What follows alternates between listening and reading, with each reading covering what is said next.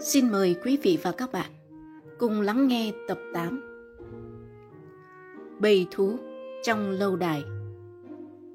Bộ truyện giải tập tứ quái TKKG của nhà văn Stephen Goff.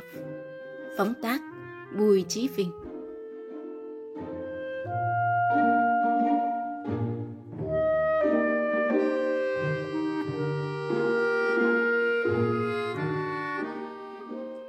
Chương 1 Biến cố trong ngày sinh nhật của Coulson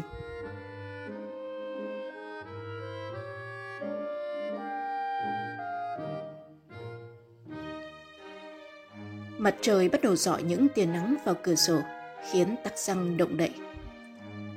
Hắn hé mắt ngó đồng hồ. 5 giờ 50 phút sáng. Ngày trọng đại nhất trong một năm của tròn vo, thật là tuyệt. Căn phòng tổ đại bàng tràn ngập ánh bình minh. Hắn ngắm con người bi kịch và hài hước nhất của lớp 10A còn đang say ngủ. Coi, khuôn mặt của ông địa tròn vo và dễ thương như sắp sửa, sử dụng cái miệng đầy mùi bơ nhóp nhép, hết đồ cúng toàn kẹo sô-cô-la trong giấc mơ tuổi 16. Hắn lấy phấn trắng nguệch ngoạc lên bàn viết một hàng chữ trước khi mặc quần áo. Happy birthday to you. Chúc mừng sinh nhật bạn Hiền. Tặc rằng chạy ra cổng trường đúng lúc chiếc xe hơi cáo cạnh Jaguar tiến đến. Người tài xế của gia đình Solik, nơi cội nguồn của học sinh Willie Solik có đại danh Closen John vo, xuống xe. Chào cháu, Tặc rằng. Dạ, chào bác Jock. Buổi sáng tốt lành quá. Ông chủ nhỏ đang làm gì vậy? Bác định hỏi tròn vo phải không? Lạy chúa, nó vẫn ngủ như chết. Hật hết ý kiến. Ông bà chủ hãng thì đang công vụ ở hải ngoại nên không trực tiếp gửi quà sinh nhật cho cậu chủ được. Phải nhờ tôi mang đến đây. Nếu ông bà chủ biết cậu quý từ Closen đón hai vị thân sinh bằng cách ngáy khò khò trên giường chắc là... Chắc là hai vị thân sinh sẽ thu hồi sô-cô-la lại hả bác George? Người tài xế già cười ha hả, mở cốp xe lấy ra một cái giỏ chất đầy những gói quà cao nghèo. 20 phòng sô-cô-la, ông chủ giấu dưới đáy giỏ để tránh sự kiểm soát của bà chủ.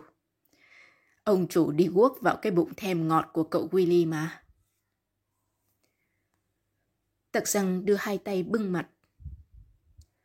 Chưa từng thấy mối tình phụ tử nào ăn ý đến thế, phải không bác George? Chà, nhưng chưa đến nỗi tệ hại lắm đâu, tặc răng. Ông chủ còn tặng cho cậu quý tử có máu trình thám một cái ống nhòm hiện đại hết sảy. Ồ, tụi cháu rất cần thứ này. Hai người đàn ông chia tay nhau. Lúc tặc răng sách giỏ qua về phòng, nhân vật chính Wilson vẫn hào hùng ngáy gian trong ác mộng. Hắn đành đặt quà tặng của mình cạnh chiếc giỏ. Đó là sợi dây tập thể thao với tấm thiệp lùng lẳng đồ chơi ngày sinh nhật, bạn mày tặc rằng. Lúc đó thì thằng mập Coulson mới chớp chớp hàng lông mi kít dịch. Nó dụi cặp mắt ngái ngủ và ngáp dài. Tất cả là của tao, phải không?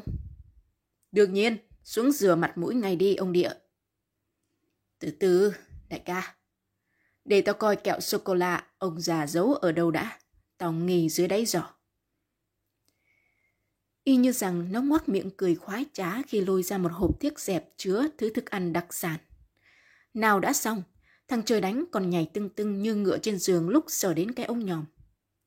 Xịn một trăm phần trăm. TKKG hả đại ca? Ống nhòm xài tập thể nhưng là kẹo của tao.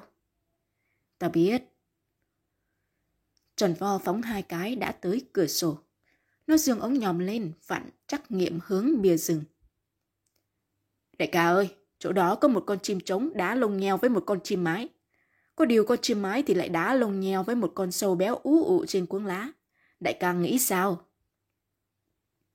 Vậy hả? Nhưng tao xin phép lưu ý là mày đang cầm ngược ống nhòm đó mập à.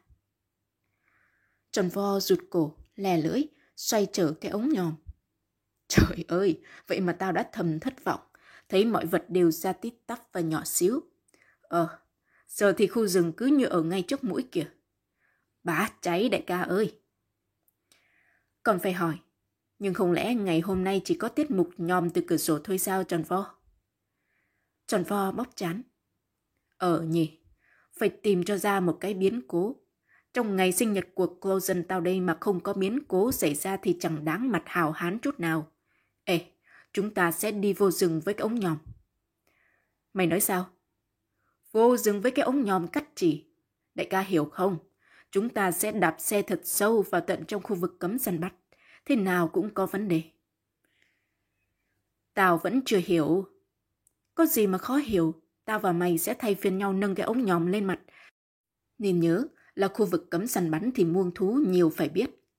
Tụi mình tha hồ quan sát cọp, beo, sư tử từ xa. Lúc thấy chúng choán hết ống nhòm là a lê hấp, lên xe chạy. Đồng ý, bao giờ lên đường? Tao rửa mặt là đi luôn, hôm nay phải là một ngày phiêu lưu mạo hiểm mới được. Coulson bóc ngay hộp thiếc, nhón lấy một thỏi sô-cô-la mini và vọt vào phòng tắm trước khi tắc xăng can thiệp. Mày đừng có cản tao ăn kẹo đại ca, phải tôn trọng ngày sinh của bạn bè chứ.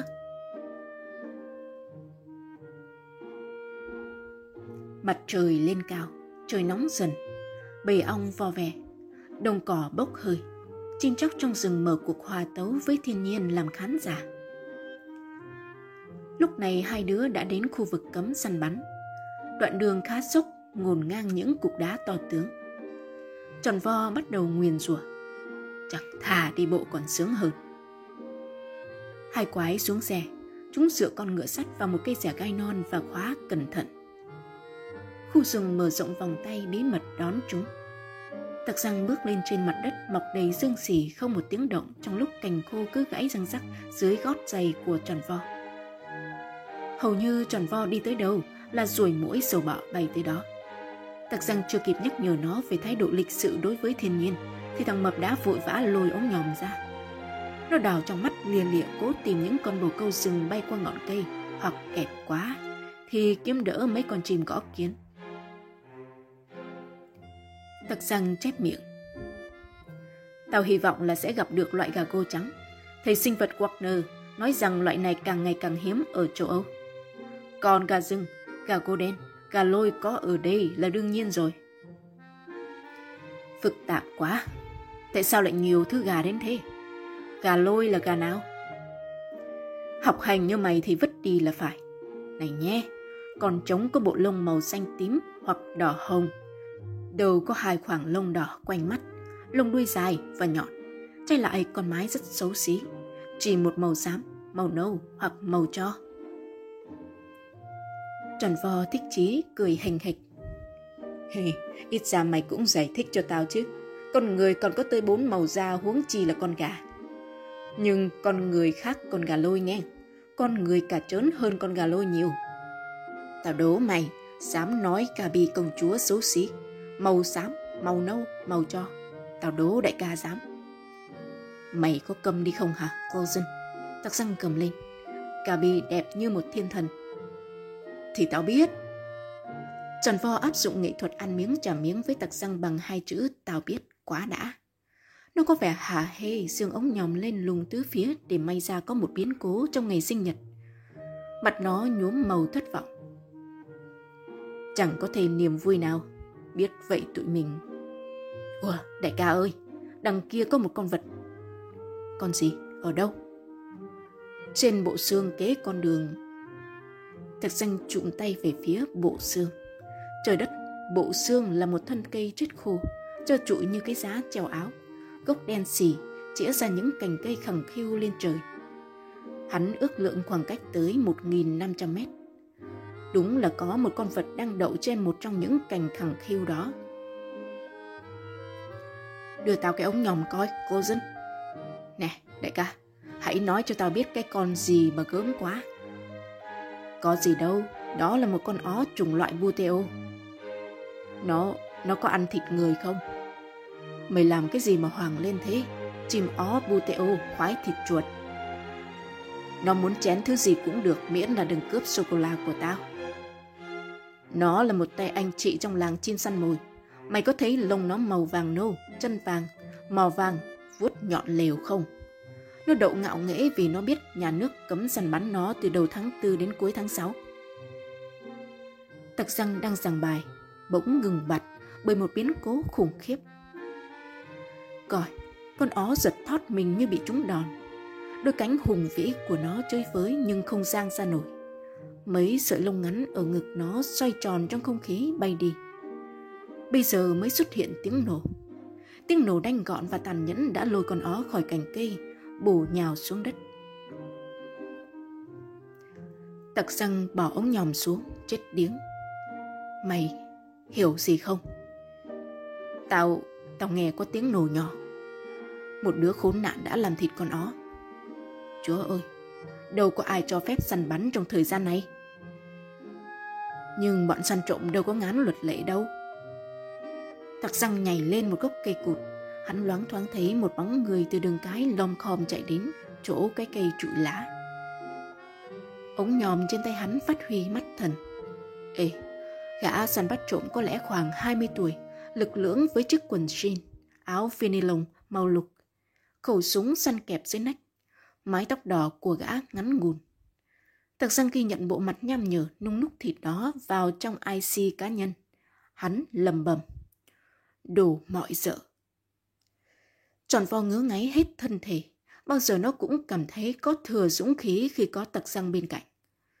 Dứt điểm thằng chó chết đó đi, đại ca. Không kịp đâu, tao nghĩ rằng thằng đó có xe gắn máy. Nhưng tại sao nó bắn một con chim ó? Con chim ó đâu có hầm lao gu được. Thì vậy, ó buteo đẹp ở bộ mã. Tao chắc chắn nó sẽ lấy bộ lông con chim để nhồi. À, mày thấy tao nói có sai không? Nó đang trèo lên một chiếc mô tô cỡ ít nhất 250 phân khối. Khẩu súng tháo làm đôi, ù dưới một tấm mền và nhét vào ba lô vừa vặn rồi kia.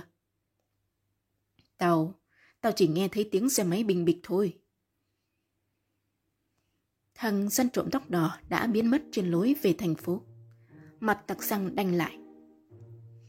Thằng tàn sát thú quý này chắc chắn nằm trong băng nhồi xác thú.